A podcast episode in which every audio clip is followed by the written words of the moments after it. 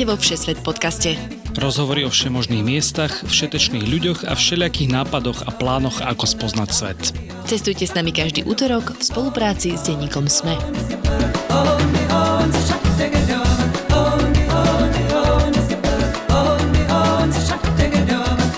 Ahojte cestovatelia a cestovateľky, nadšenci turistiky, hôr, pláži, chôdze a mestských výletov.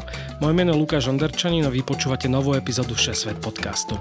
Ahojte, ja som Tina Paholík Hamárová a spolu s Lukášom sa každý týždeň rozprávame s našimi hostiami o zaujímavých miestach, krajinách aj zážitkoch.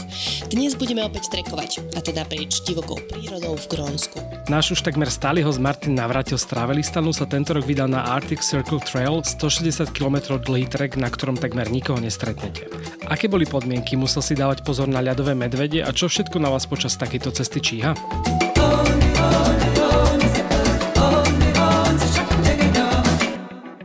Ahojte, čau Martin, vítaj opäť v 6 Svet podcaste. Ďakujem veľmi pekne za pozvanie. Ahojte, pozdravky z Dubaja opäť. Čau, čau, z Bratislavy. Už čo skoro možno aj osobne niečo nahráme, lebo teda som sa nechal po dlhom prehováraní, mm, ako som sa rozhodol teda, že už je čas navštíviť Tínu, takže čo skoro možno niečo aj osobne nahráme. Martin, nemáš aj ty nejakú cestu teraz na Blízky východ? Vieš, ja som sa práve vrátil, ja som bol vlastne na Blízkom východe asi pred mesiacom v, v Saudskej Arábii, tak som ti mohol zamávať eh, cez hranice. No ale te, pred eh, týždňom som sa zase pre zmenu vrátil zo Somálska z Eritrej, takže na chvíľku som doma, takže keď budem počas tohto podcastu kašľať, tak to nemám žiadnu chorobu, len mám kopec piesku v, v plúcach ešte. Ty si tak nosíš piesok z dovolenky, hej? Ako, áno, áno, niekto, niekto nosí nejaké rôzne a... suveníry a ja tie suveníry väčšinou nenosím, lebo to by som bol taký pekný depozitár už eh, doma. Muzeum by si si mohol to Takže je inak zaujímavé, lebo minule som sa tak rozkašľal v električke, že okolo mňa sa vytvorila zóna nikoho, lebo v dnešnej dobe, keď si zakašľaš, tak majú všetci pocit, že máš nejakú ťažkú chorobu, ktorú všetci chytia.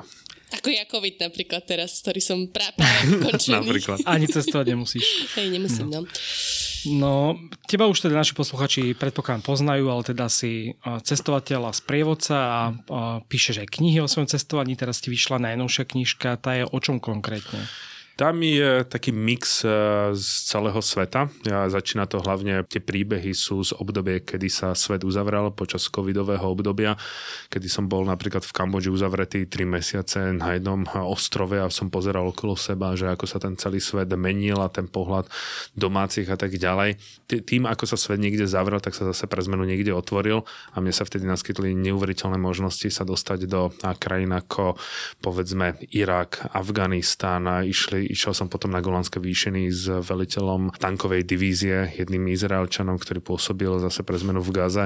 Takže tých príbehov bolo obrovské množstvo a tie som tak e, pospájal do celého komplexu s tým, že potom aj samotné Grónsko, o ktorom dneska rozprávame. Uh-huh. No a teda teraz nedávno si bol práve v Somálsku. My sme sa už o Somálsku rozprávali spolu v tomto podcaste. Môžu si nájsť posluchači nejaké dve série dozadu.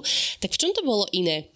Tento raz to Somálsko bolo absolútne iné v tom, že to nebolo zase až tak nebezpečné, ako to bolo počas tej našej poslednej návštevy, lebo tam sme sa e, pohybovali ako je Mogadišo, Kišmau, tam, kde pôsobí, pôsobí teroristická skupina Al-Shabaab, o ktorej sme rozprávali.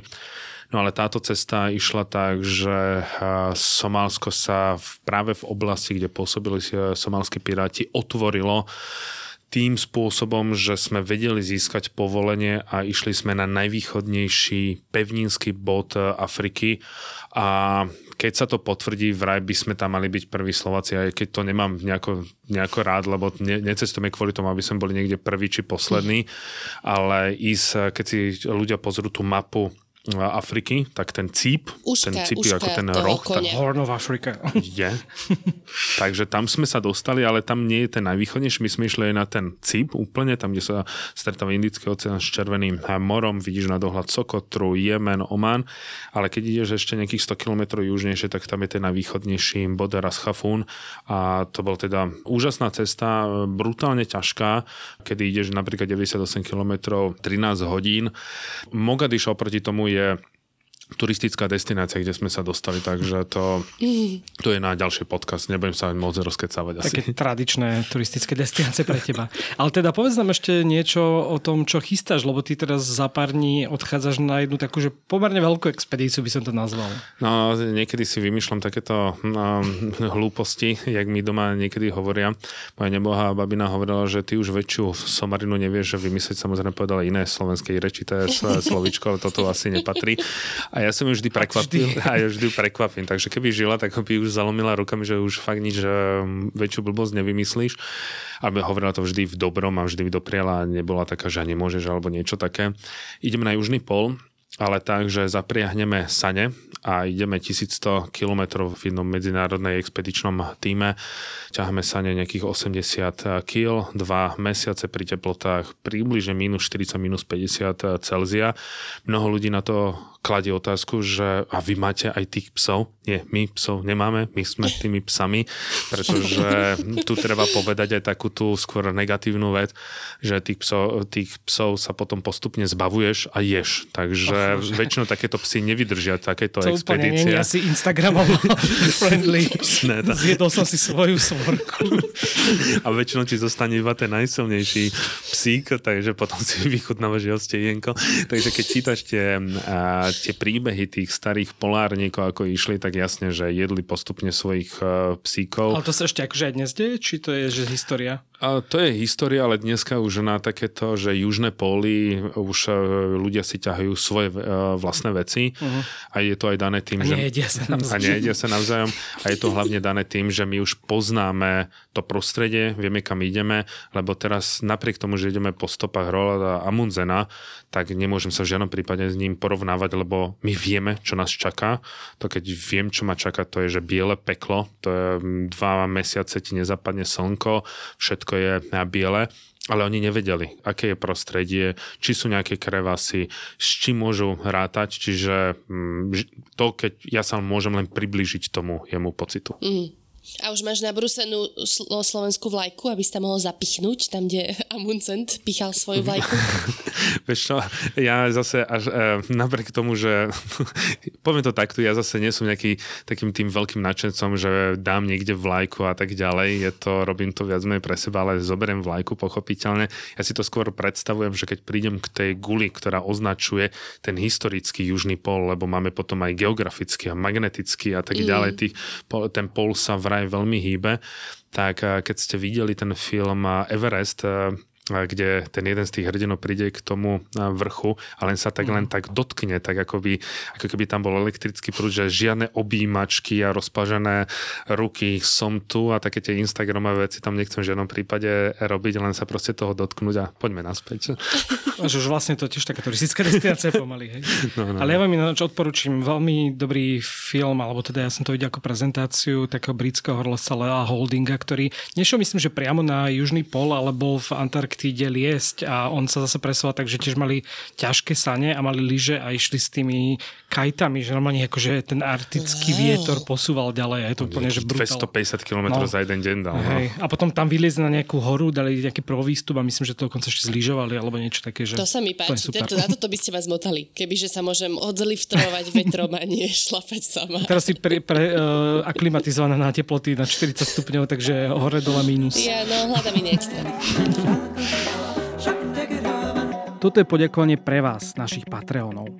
Ďakujeme každému jednému a jednej z vás, ktorí nás podporujete.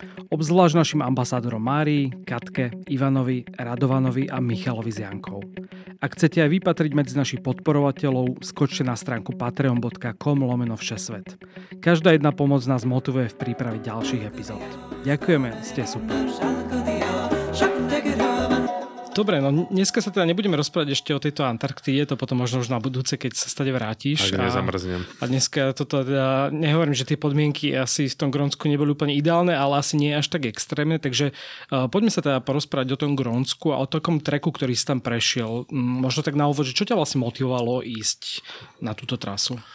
Mal som jedno také dosť blbé životné obdobie a keď e, mám nejaké blbé obdobie, neviem prečo si pozriem letenky a, e, že, a neviem prečo ma napadlo, že som si otvoril web leteckej spoločnosti Air Greenland a odrazu tam bolo, že... As you do. taká normálna. a napriek tomu, že viem, že pred problémami človek neújdete si, nosí stále nás zo sebou a tak ďalej, ale tak e, som si to otvoril a teraz som videl, že sú veľmi lacné letenky. Tá obojsmerná letenka z Kopenhagenu, čiže z Kodane do Kagenrulusuagu, čo je najväčšie najväčšie medzinárodné letisko, napriek tomu, že to nie je hlavné mesto, je to taká dzedzina, tak eh, stalo, že 650 dolárov obojsmerka, lebo len bežná letenka, fakt, že bežná cena pre domácich, pre všetkých stojí 1500 až 1800 eur, takže... Otvoriť Air Greenland.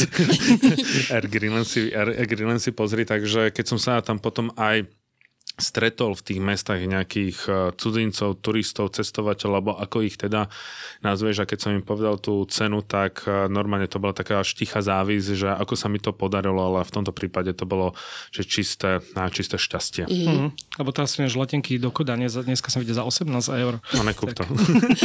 to už je iba náskok. Grónsko vždy bol môjim nejakým snom sa tam dostať, ale nikdy som tam nechcel ísť len tak, že prídem do nejakého mesta, idem si to nejakým spôsobom odškrtnúť, že a bol som. A Grónsko som si chcel spojiť s nejakou fyzickou námahou, s nejakým trekom, s niečím, čo mi priblíži skôr tú prírodu ako na kultúru a pred dvoma rokmi som práve narazil na tento vraj najkrajší e, trek za Severným polárnym e, kruhom a zaujímavá tá informácia, že tento trek ročne dokončí v priemere 200 až 300 e, ľudí. A keď som sa potom aj pýtal, prečo to tak je, alebo som, tak je to práve vďaka tým podmienkam, ktoré vládnu v Grónsku. Hmm. Ale ak, ak by som tam chcel ísť ako bežný turista, nemôžem na tento konkrétny trek, ale v Grónsku je stále čo vidieť, či už sú to tie ľadovce, alebo Predpokladám, že aj ten núk môže byť zaujímavý. Toto je veľmi dobrá otázka, lebo mnoho ľudí aj teraz napríklad e, našlo, že veľmi lacnú letenku na marec, apríl. A uh-huh. že uh, sa chválili na, na rôznych sociálnych sieťach, že za 350 eur. Áno, to je veľmi dobrá letenka, ale neviem, čo tam človek bude robiť, lebo bude tam minus 20, minus 30, ešte bude relatívna tma. A treba aj povedať, že keď sa pozriete na tú mapu Grónska a vidíte na tom pobreží jednotlivé mesta, tak tie mesta nespájajú žiadne cesty. Najväčšie mesto v Grónsku, a teda hlavným mestom je Nuk. To má 25 tisíc obyvateľov. V celom Grónsku je 50 tisíc obyvateľov. A tie ostatné mesta, ak mesta, no dediny, Svetý Juro je proste väčšia usadlosť. Napríklad, keď som bol v Sisimiute, to malo 7 tisíc a to je myslím nejaké druhé najväčšie, tak e, za dve hodiny nemáš čo robiť. Uh-huh. Čiže toto je vyslovene potom len na odškrtávačku, že tam prídem, lebo keď niekde chceš ísť, tak sa potom presúvaš samozrejme psými záprahami, ale tie sú extrémne drahé, lebo Grónsko je e, veľmi drahá lokalita. Je to spojené tým, že tam je veľmi málo na veci, takže keď niekto vidí niečo veľmi lacné, nech si aj položí otázku, prečo je to až tak lacné a treba si vybrať správne obdobie. Hm, keby ste chceli z nesprávneho období, tak práve pozerám, že letenky uh, z piatočne stoja teraz 470 eur skodanie, ale v januári. Takže si takže... mám, zbaliť, mám si zbaliť ten kitesurf, hej? Teda kite uh, snow surf, aby som sa tam mohla si voziť po nejakých pláňach.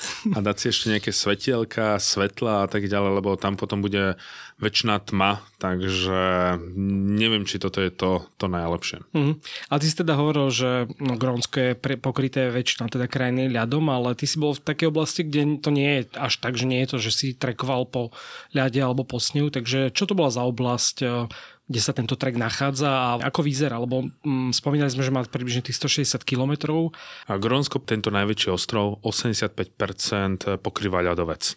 Ako sa povie po anglicky, sa volá, že Greenland. To pomenovanie Zelená zem dali vikingovia, keď e, oni e, išli... Mali akože zmysel pre humor, hej? A oni, oni práve keď e, putovali smerom na západ alebo plavili sa, tak pristali práve v tých fjordoch, ktoré nie každý fjord má tie ľadovce. Oni pristali práve na tom jednom percentu toho územia, ktoré v tom danom období, čiže v lete, je zelené.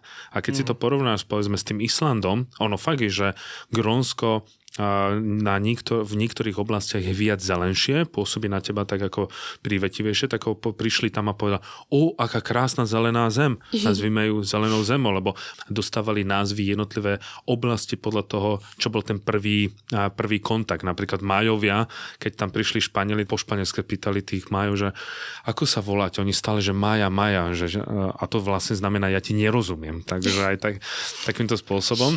Čo videli v ohňovej zemi Čož by som chcel vedieť. No, alebo Tichý oceán, keď sa plavil Malgalieš mm. tri mesiace, tak nezažili jednu burku a mal pocit, že... Tiež mu to nevyšlo. Tiež, mu to, tiež mal zmysel pre humor pre ostatných námorníkov, tí sa mu potom poďakovali. Čiže ja som sa dostal do tej západnej časti Grónska a letel som do toho Kangerlusuagu, to je to vlastne najväčšia pristávacia plocha, ktorá tam je a išiel som vlastne do toho jedného fjordu, kde sa nachádza druhé najväčšie mesto Sisimiut a ide taký trek, ktorý má tých 160 km. Mhm, čiže za koľko to vieš prejsť? No, to je dobrá tiež otázka, že všetko závisí od e, počasia a od podmienok. Tak oni hovoria, že rátajte s nejakými 8 až 10 dňami, aby tam človek mal nejakú rezervu. Lebo 160 km si povieš nie je veľa. Ja som to prešiel za 5,5 dní, ale tým, že ja už som mal motor v zadku, potreboval som nejako veľa chodiť. Prvý deň som prešiel 41 km a tak ďalej. Ale treba rátať s viac dňami, keby sa náhodou niečo prihodilo. Môže byť veľmi zlé počasie, môže byť taká hmla, že nič nevidíš, lebo to značenie je tak všelijaké, tak vtedy musí zostať na, na mieste. Takže radšej dať e, nejaký 1-2 dní potom navyše v cieli a prejsť si povedzme nejakú tú dedinu robiť si potom nejaký výlet do okolia, ako potom sa naháňať, lebo ideš oblasťou, kde nič nie je. Nie je mm. žiadna civilizácia, nie je žiadna usadlosť, nie je žiadne mesto, nie je absolútne, absolútne nič a nikto a nič ti nepríde na pomoc. To som chcel akurát eh, navrhnúť Štefanovi po minulom podcaste, že namiesto kamína, však to je takisto dlhé, ale tu asi nebudú tie kaverničky a, a, a menučka putnické, takže asi si to rozmyslím. No nikto vám tam nebude ošetrovať eh, nohy a plus giere, keď náhodou vás to desi chytí tam za prvo zakrutou. Aj tento trek, aj že je to fyzicky náročné, alebo najväčšia náročnosť je práve možno tie podmienky a to, že si tam akože odkazaný úplne na seba? Keby si to nejaký klasický slovenský tatranský kamzík, e, nejaký slováčisko hôrny pozeral ten profil, tak si povie, že nízke Tatry sú oveľa ťažšie. Povedzme, mm. ten e, hrebeň nízkych Tatier je fyzicky o mnoho náročnejší. Ale tam, kde povedzme to Grónsko stráca možno v tej fyzickej náročnosti, sú tie podmienky, ktoré to robia veľmi, e, veľmi náročným. Tamto počasie sa mení, že z minuty na minútu, len tak poviem, že a tam síce nezapadá slnko počas leta, ale ideš tam, že ráno staneš, je bez problémov aj 20 stupňov a za 10 minút e, môže začať želiať, máš nulu, uh-huh. keď prestane liať, tak na teba zautočia komáre. Tu by som chcel povedať, že komáre to je ja som si doteraz myslel, že kamčatský komár je najnevychovanejšie stvorenie na tomto svete, ale ešte nebol na kurze väčšného hulváta, lebo keď ti grónsky komár pristane na pery, tak to jak šiaci stroj, lebo vieš, no, keď to pre, prejde len 300 ľudí alebo 200, tak... E, to, to si delikát, to sa... To si proste delikát, že tie komáre si dajú, že čo to vidím, čo to vidím, kus údeného a to sa na teba zleje. To je, že keď nefúka vietor, tak odháňaš tie komáre privedú ťa fakt, že do zúrivosti. Nikdy v živote som nič také nezažil ani vo Fínsku, ani vo Švédsku. Viem si predstaviť, že posluchači budú hovoriť, no a tam keď som bol... Nie, grónsky komár vyhráva súťaž o najväčšieho hulváta. Potom, keď nie je tento hulvát, tak eh, potom nastávajú také štípajúce eh, mušky a potom už keď doprší, tak to prostredie, po čom ty chodíš, eh, sa zmení na obrovské močarisko. Čiže ty keď zaboríš a, svoju nohu, tak ono to do toho bahne, že a to je jak taká, že také lepidlo. Že necháš to pánky za sebou. Ako hej? koň Artex, ktorý zahučal v tých bažinách. Presne, si to presne, presne. Lepšie, lepšie by som to ani nevymyslel. Čiže a teraz si predstav, že ideš 15 kilometrov so 17-kilovým batohom cez takéto močarisko, čiže na konci sa ti nohy trasu A vtedy si povie, že už nič horšie nemôže byť. No ja som to, to som tak nazval, že tí nor- e, grónsky bohovia majú veľký zmysel pre iróniu, tak oni si tam sedeli určite na tom kameni, že nič horšie. Pán by chcel niečo lepšie, tak mu niečo pošleme. A v tom momente začalo snežiť. Toto bolo za jeden deň a napadlo cez noc pol metra snehu. Okay. Čiže potom, keď som Ale prechádzal cez... komáre, keď napadlo toľko snehu. Vieš čo, to som si vtedy tiež povedal. To som si povedal, že aspoň nelietajú komáre, ale zasvietilo slnko a v tom momente začali lietať tie komáre, lebo tento komár je, je zvlášť zvyšľachtený. On má taký on kabátik na sebe, čiže je mu vôbec nie zima. Ja som si mal pocit, že keď bude, že nula, že toho musí zabiť. Nie. Ko, tento grónsky komár je proste, vyhráva súťaž o najväčšieho... To je nezničiteľné, neviem, mm. kde ho vypestovali. A potom som prechádzal cez také údolie, kde bolo pol metra snehu a prejsť napríklad 3 km do pol pása snehu, tak to mi trvalo, že 2,5 hodiny. Vystúpiš, prepadne sa, prepadne sa, si mokrý. A vtedy som si uvedom, že to telo dokáže zabojovať, že ideš, ale keď už prídeš do toho miesta, kde už vieš, že všetko je v poriadku, tak mi normálne ukázal vstýčený prostredník. som sa nejakým spôsobom roztriasol a ja som mal pocit, že toto sú normálne podmienky. Ale tí domáci vraveli, že to, čo prišlo tento rok, to nezažili za posledných niekoľko, niekoľko rokov, že v tomto období vôbec nemalo snežiť. No Martin, musel si vôbec... ty prísť do Grónska. Díky, aby som niekedy chcel fakt zažiť niečo fakt, že nudné. Akože.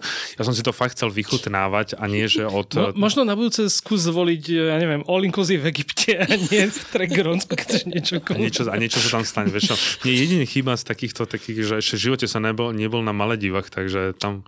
Teraz vládca latinky, myslím, na Maledivy. No, ale tam pôjdem jeden, keď budem v období sexu sexuálne fascinácie, takže lebo tam sa nedá nič iné robiť, takže... No ale vráťme sa teda do toho Grónska. Takže keby tam niekto išiel, tak musí rátať s tou najhoršou možnou alternatívou a nedílovať tú situáciu. A vždy čakať, že ešte to bude horšie. A že to môže byť, mm. že to môže byť horšie. Čiže mať veľmi kvalitnú výbavu, všetko musí byť eh, to najlepšie a ešte dať tomu tú štipku toho, že keď sa ti niečo stane, nikto ti nepríde pomôcť. Ani tam nie je žiadna horská služba. Dokonca, keď pristávaš k Suagu, tak ťa upozorňujú, že ak tam ideš, že oni sa ťa spýtajú, tak slušne máš všetko, všetko teplé veci a tak ďalej, napriek tomu, že svieti slnko.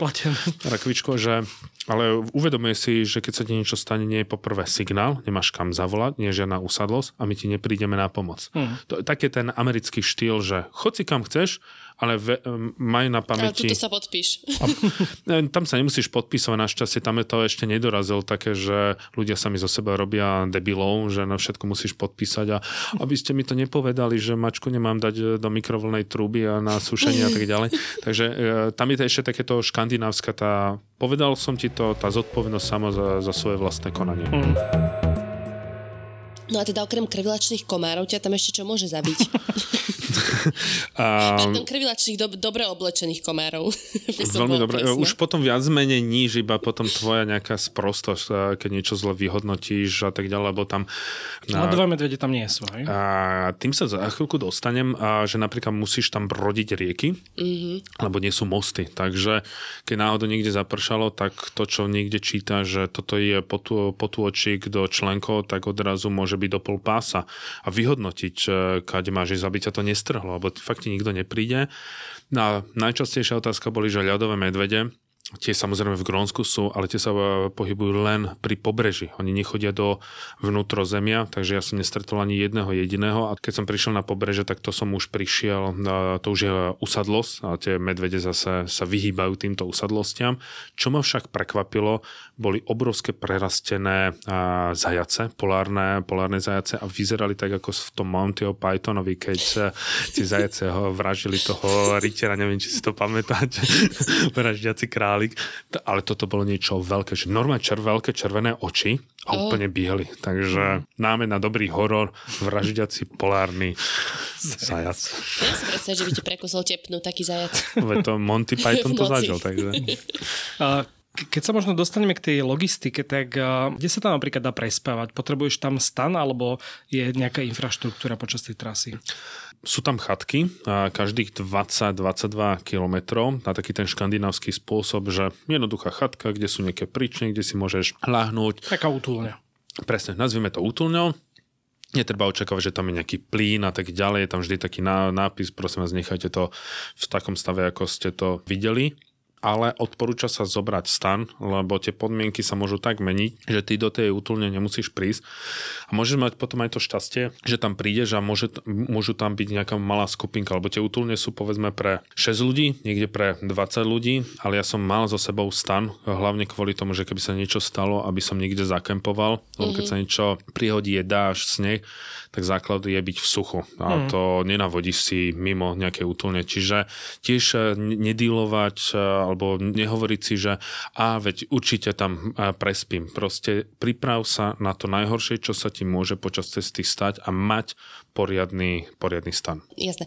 Okrem teda stanu si si čo ešte niesol vo výbave? Keď si hovoril, že tvoj batoh má nejakých 17 kg, to je celkom dosť. Je to dosť, samozrejme, lebo ja som si, napriek tomu, že som to prešiel za 5,5 dňa, tak ja som si zobral hlavne potraviny na 8 dní, lebo niečo sa prihodí a nemá si kde niečo na dokúpiť, tak treba si zobrať, že teplé veci, to je asi najťažšia vec, lebo to museli byť nepremokaj gate, poriadne topánky, samozrejme, bun bunda, bla bla bla a hlavne jedlo, mm-hmm. lebo nemá si čo kúpiť. Ja som mal, mal takéto sušené jedlo od jedného norského výrobcu, vôbec neviem ako sa volá, ale človek to nájde, to je taký oranžový mm-hmm. obal. Je to najdrahšie na slovenskom trhu, avšak najlepšie, lebo to je, že dehydrovaná strava, ktorú si potom zaleže vriacou vodou a tu by som aj povedal, že nech ľudia majú tu nejakú, dalo by sa povedať, pestrofarebnú stravu, lebo stále byť na, povedzme, cereáliach, tak za dva dní sa ti bude prášiť z úz a ty si chceš nejako privodiť nejakú,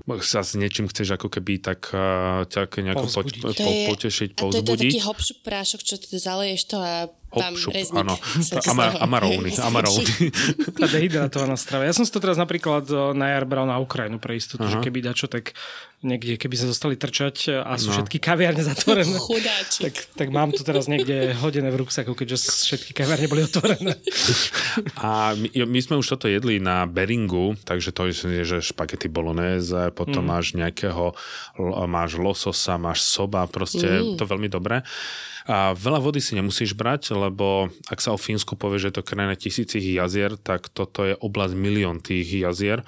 A keď som sa pýtal miestnych, že z každého jazera si bez problémov naberaj vodu, takže keď mi dochádzala voda, vždy som mal iba liter. To nejaký filter si si bral? Vôbec ani žiaden filter, čisté, všetko je čisté. Ja som toho dôkazom, že nič sa mi neprihodil, čiže stačilo zísť e, povedzme z, z toho pomyselného chodníka fakt, že pár metrov a už som videl som, že kde je jazierko, samozrejme čím väčšie, tým lepšie a som si nabral, čiže žiadne filtre som si nemusel v tomto prípade brať, ale už keď tam máš stán, keď tam máš e, karimatku, keď tam máš tieto, tak už nakoniec máš tých 17, 17 kg. Neodporúča sa brať viac ako 20, lebo mm. každé kilo mm.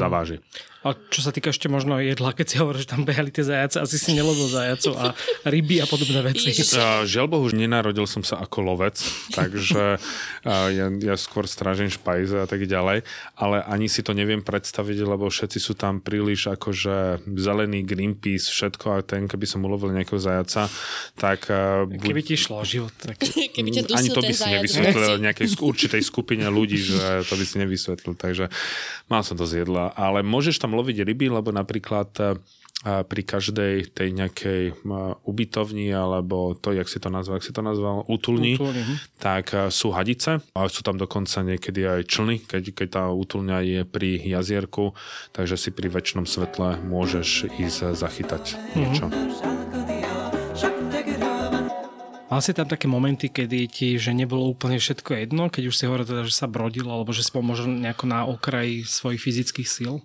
Na okraji fyzických síl som nebol, ale nebolo mi všetko jedno v tom poslednom dni, lebo som mal ísť cez jedno hm, vysokohorské sedlo a snežilo tam. Uh-huh. A hm, už deň predtým, eh, keď som prechádzal cez ďalšie močarisko, tak tie nohy bol, bol som absolútne vysilený. Rýchlo som vtedy dal si dve dávky do seba, rýchlo za, zababušil sa, ale vedel som, že keď vidím do toho sedla, že to bude boj a nemôžem sa otočiť, lebo by som nestihol lietadlo. Ja som vtedy letel potom smerom do Afganistanu a potom keď prídeš na to letisko a povieš, že kam letíš a ty povieš Kábul, tak ono, že what?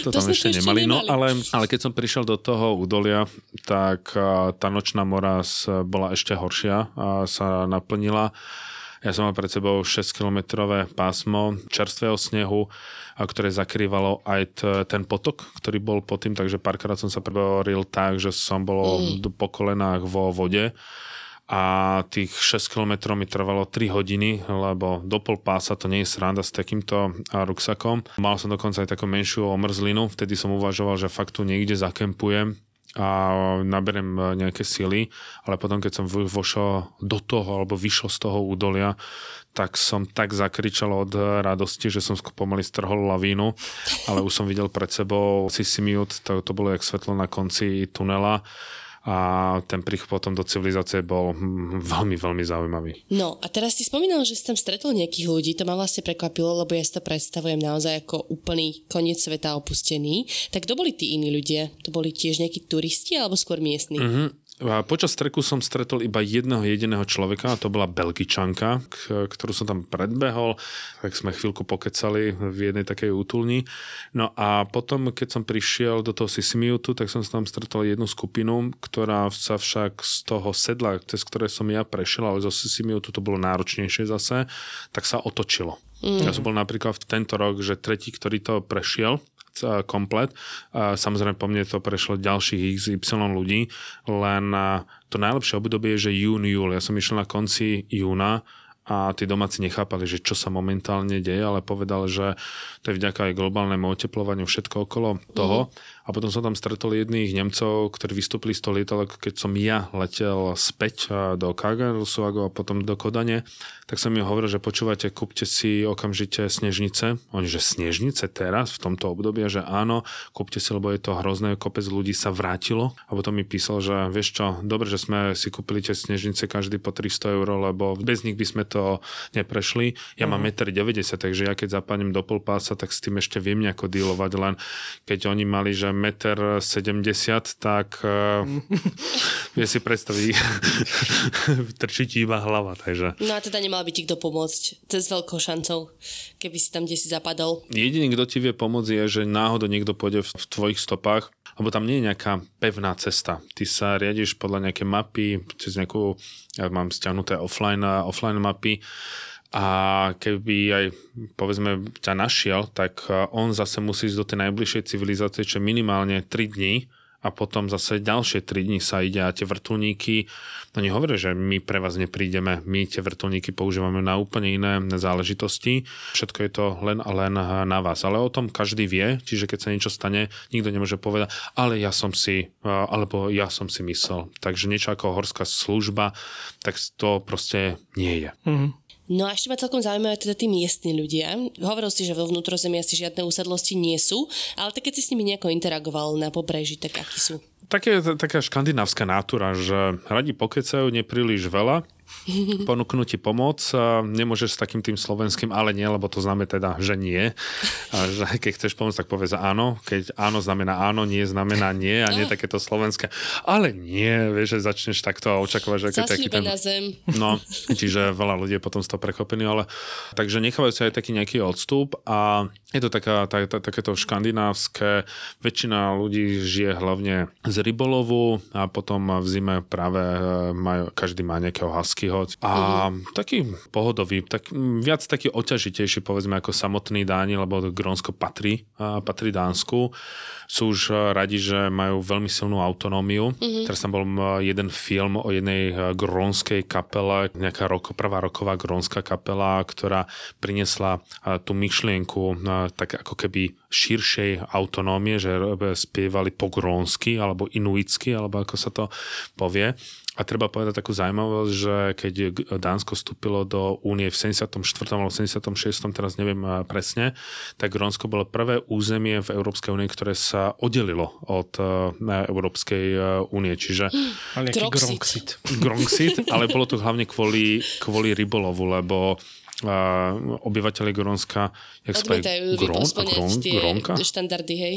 Áno, oni proste to celý život žijú viac menej pri tom pobreží lovia ryby a pre nich nejaké kvóty sú absolútne nezmyselné. Oni si lovia tak, aby mali oni pre seba dostatok Takže oni si povedali, že tieto kvóty v žiadnom, v žiadnom prípade, lebo oni tam majú blízkosti Kanadu, ktorá sa samozrejme tým neriadi a tak ďalej. Takže oni sú už spokojní, že, sú, že vedia, že byť samostatný je hlúposť v dnešnej dobe, mm. ale majú tak silnú autonómiu, že veľa vecí sa proste nepohne bez toho grónskeho parlamentu a Dáni si veľmi rýchlo uvedomili, že keď sa budú správať ako kolonizátori a správali sa ako kolonizátori, považovali obyvateľov Grónska za také nejakou menicenú rasu, tak eh, zmenili, zmenili sa politickí lídry a pochopili, že odtiaľ potiaľ a tá spoločnosť sa posunula úplne, úplne inak. Obyvateľe Grónska sú podľa slovníka Grónčania ináč. Grónčania? Grónčana, Grónčanka.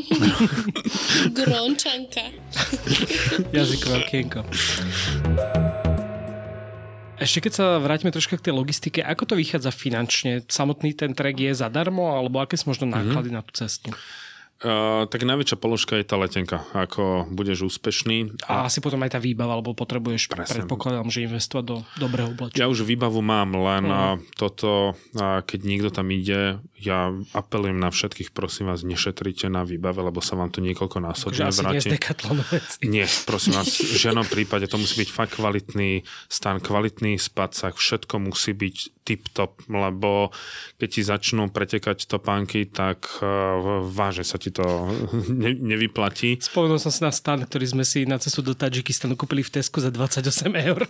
Ale to z dôvodu, že ho sme ho chceli nechať teda tam na, na ceste a, a nedal sa zazipsovať. Mal iba také, že akože vejúce. Bol open, open space. Open space, čo teda úplne na 2800 metrov nad morom nebolo tiež ideálne. Ja neviem, či to môžem hovoriť nejaké značky, ale napríklad čo sa týka topánok, tak tam by som si nekupoval také tie klasické topánky tých veľkých výrobcov, lebo uh-huh. to mhm. neprežije. Treba si kúpiť, ja mám napríklad jednu talianskou obu ručne šitú, dokonca lacnejšie ako to, čo ideš do nejakého klasického obchodu a vidíš tam pomenované podľa pravekého zvieraťa. teraz vymýšľam, viete, viete, viete, čo chcem povedať. Čiže tá výbava, keď nemáš nič, tak to, to ti padne 1500 ďalších uh-huh. minimálne, lebo taký kvalitný stan stojí 500-600. Uh-huh. Mhm. Ale povedzme ten samotný trek, to je, že nemusíš sa ani nikde nahlasovať, neplatíš žiadne poplatky, tie útulne sú zadarmo, len ich musíš upratať a musíš potom samozrejme nikde prespať, e, keď prídeš povedzme do nejakej dedziny. Napríklad v tom Sisimiute, tak um, je tam nejaké Airbnb, ale tí Inuiti uh, nemajú príliš blízky vzťah k čistote. Čiže keď, keď túžiš byť po, šiest, po šiestich dňoch si pustiť sprchu, byť v niečom čistom a tak ďalej, tak nejaký hotel ťa vyjde na takých 130-140 eur, s tým treba nejako rátať.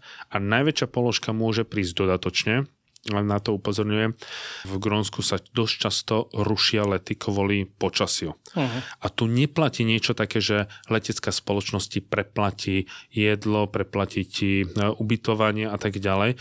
Čiže napríklad e, bol tam jeden Angličan, ktorý mal veľmi smutný e, životný príbeh, lebo 4 dní mu nič neodletelo a on minul 1500 eur od ubytovania cez stravu, proste cez dopravu. A on, že ale v Európskej únii, že ale nie si v Európskej Európskej únii, že si proste v Grónsku a uh-huh. je to, má to napísaná tá spoločnosť. A takže to s tým treba rátať. Preto že napríklad, e, keď som letel do Grónska, tak som priletel do Kodane o deň skôr, odletel do Grónska a keď som priletel z Grónska, nechal som si letenku s 24-hodinovou rezervou, lebo mm-hmm. keď to bude meškať, tak prídeš o ten, e, o ten let. Takže s tým tiež, toto tiež treba rátať a nemyslieť si, že všetko bude tip-top. A to je možno tá odpoveď, prečo málo ľudí chodí na ten trek, lebo keď si spočítaš všetky tie plusy, všetky tie mínusy, tak um, pre ľudí, ktorí majú všetko krásne naplánovať, tak až priam nemecky, preto tam chodí tak málo Nemcov a Švajčarov, tak um, ťa to bude veľmi vyrušovať, lebo tým niečo prejdeš a čo keď zajtra neodletím, lebo už tam mám let a tam mám niečo kúpené a tak ďalej.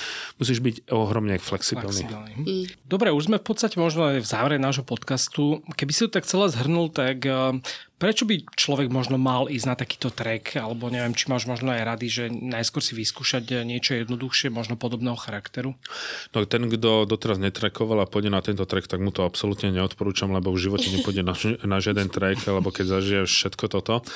Odporúčam, aby išli ľudia aspoň vo dvojci, v trojci, nerobiť to, čo som robil ja, že ide, ide sám, lebo fakt, keď sa niečo stane, tak je to veľké nezodpovednosť. To je iné, že rada, mám pocit, že všetky podcasty, ktoré s, tebe, s tebou nahrávame, nerobte veci ako Martin.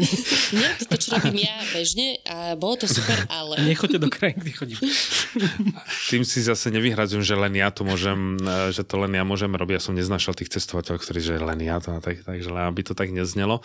Takže ten, kto pravidelne chodí do hôr, a teraz jedno, či sú to nízke Tatry, vysoké Tatry, malá Fatra, ale proste každý víkend vylezie niekde, urobí si pár kilometrov, podľa mňa to dá a komu nevadí, že bude mať batoh na chrbte, že sa proste spotí, neuvidí sprchu, môže ísť samozrejme do tých eh, studených eh, jazierok, ak eh, sa otužuje. Ja sa teda neotužujem, takže ja som nechodil do tých jazierok. Mm-hmm.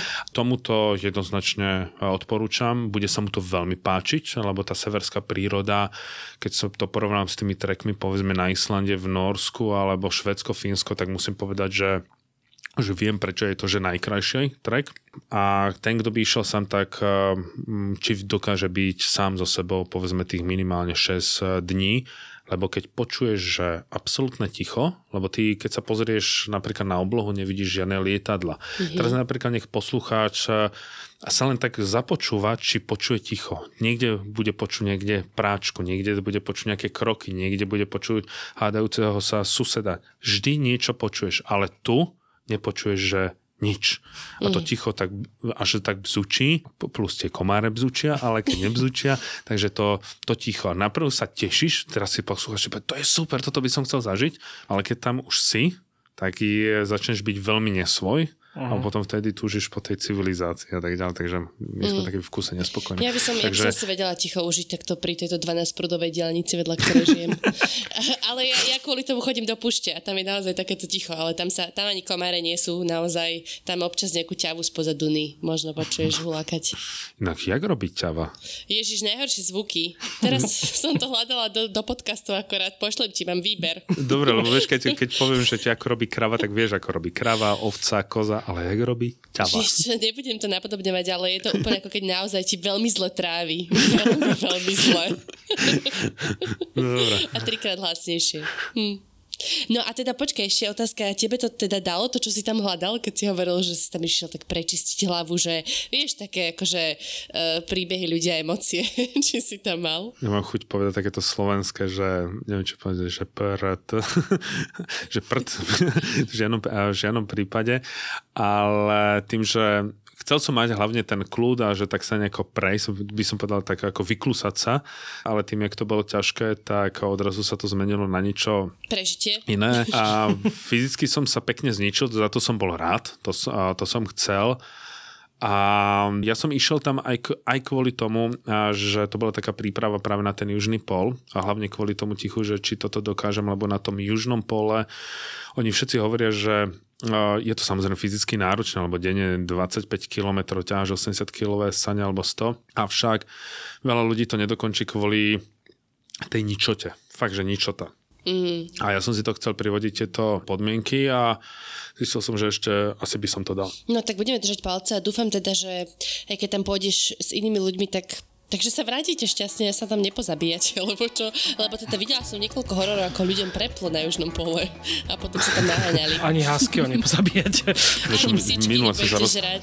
minule som sa rozprával s tou privodkyňou z Norska, tak som mal pocit, že sa stane súčasťou nejakého nemého norského filmu, a kde minútová konverzácia vrchol celého toho filmu, takže... Že nebola veľmi talkative. Nie. To je niečo pre mňa, to mám rada, keď ľudia idú vedľa seba v ničote a nerozprávajú sa. si zvyknutá. si užila. Takže potom ma pozvite sem, ja sa veľmi rád eh, budem vykeciavať aj 3 hodiny a ma nezastavíte a budem jak všetci tí respondenti, kde moderátor je vlastne na nič. Budeme ťa korigovať, neboj sa. Dobre, ďakujem ti veľmi pekne, že si zase prišiel do nášho podcastu a po tom južnom pole už eh, niečo vymyslíme. Ďakujem veľmi pekne a rád som z vás opäť videl. Dobre, drž sa Martin, ahojte poslucháči. Čaute. Shocking,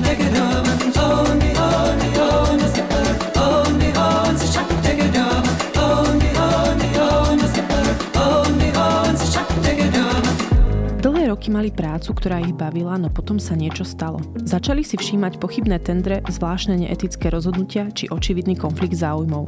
Keď na to upozornili svojho šéfa, stali sa neželanou osobou. Aj príbehy slovenských whistleblowerov dokážu niekedy vyraziť dých.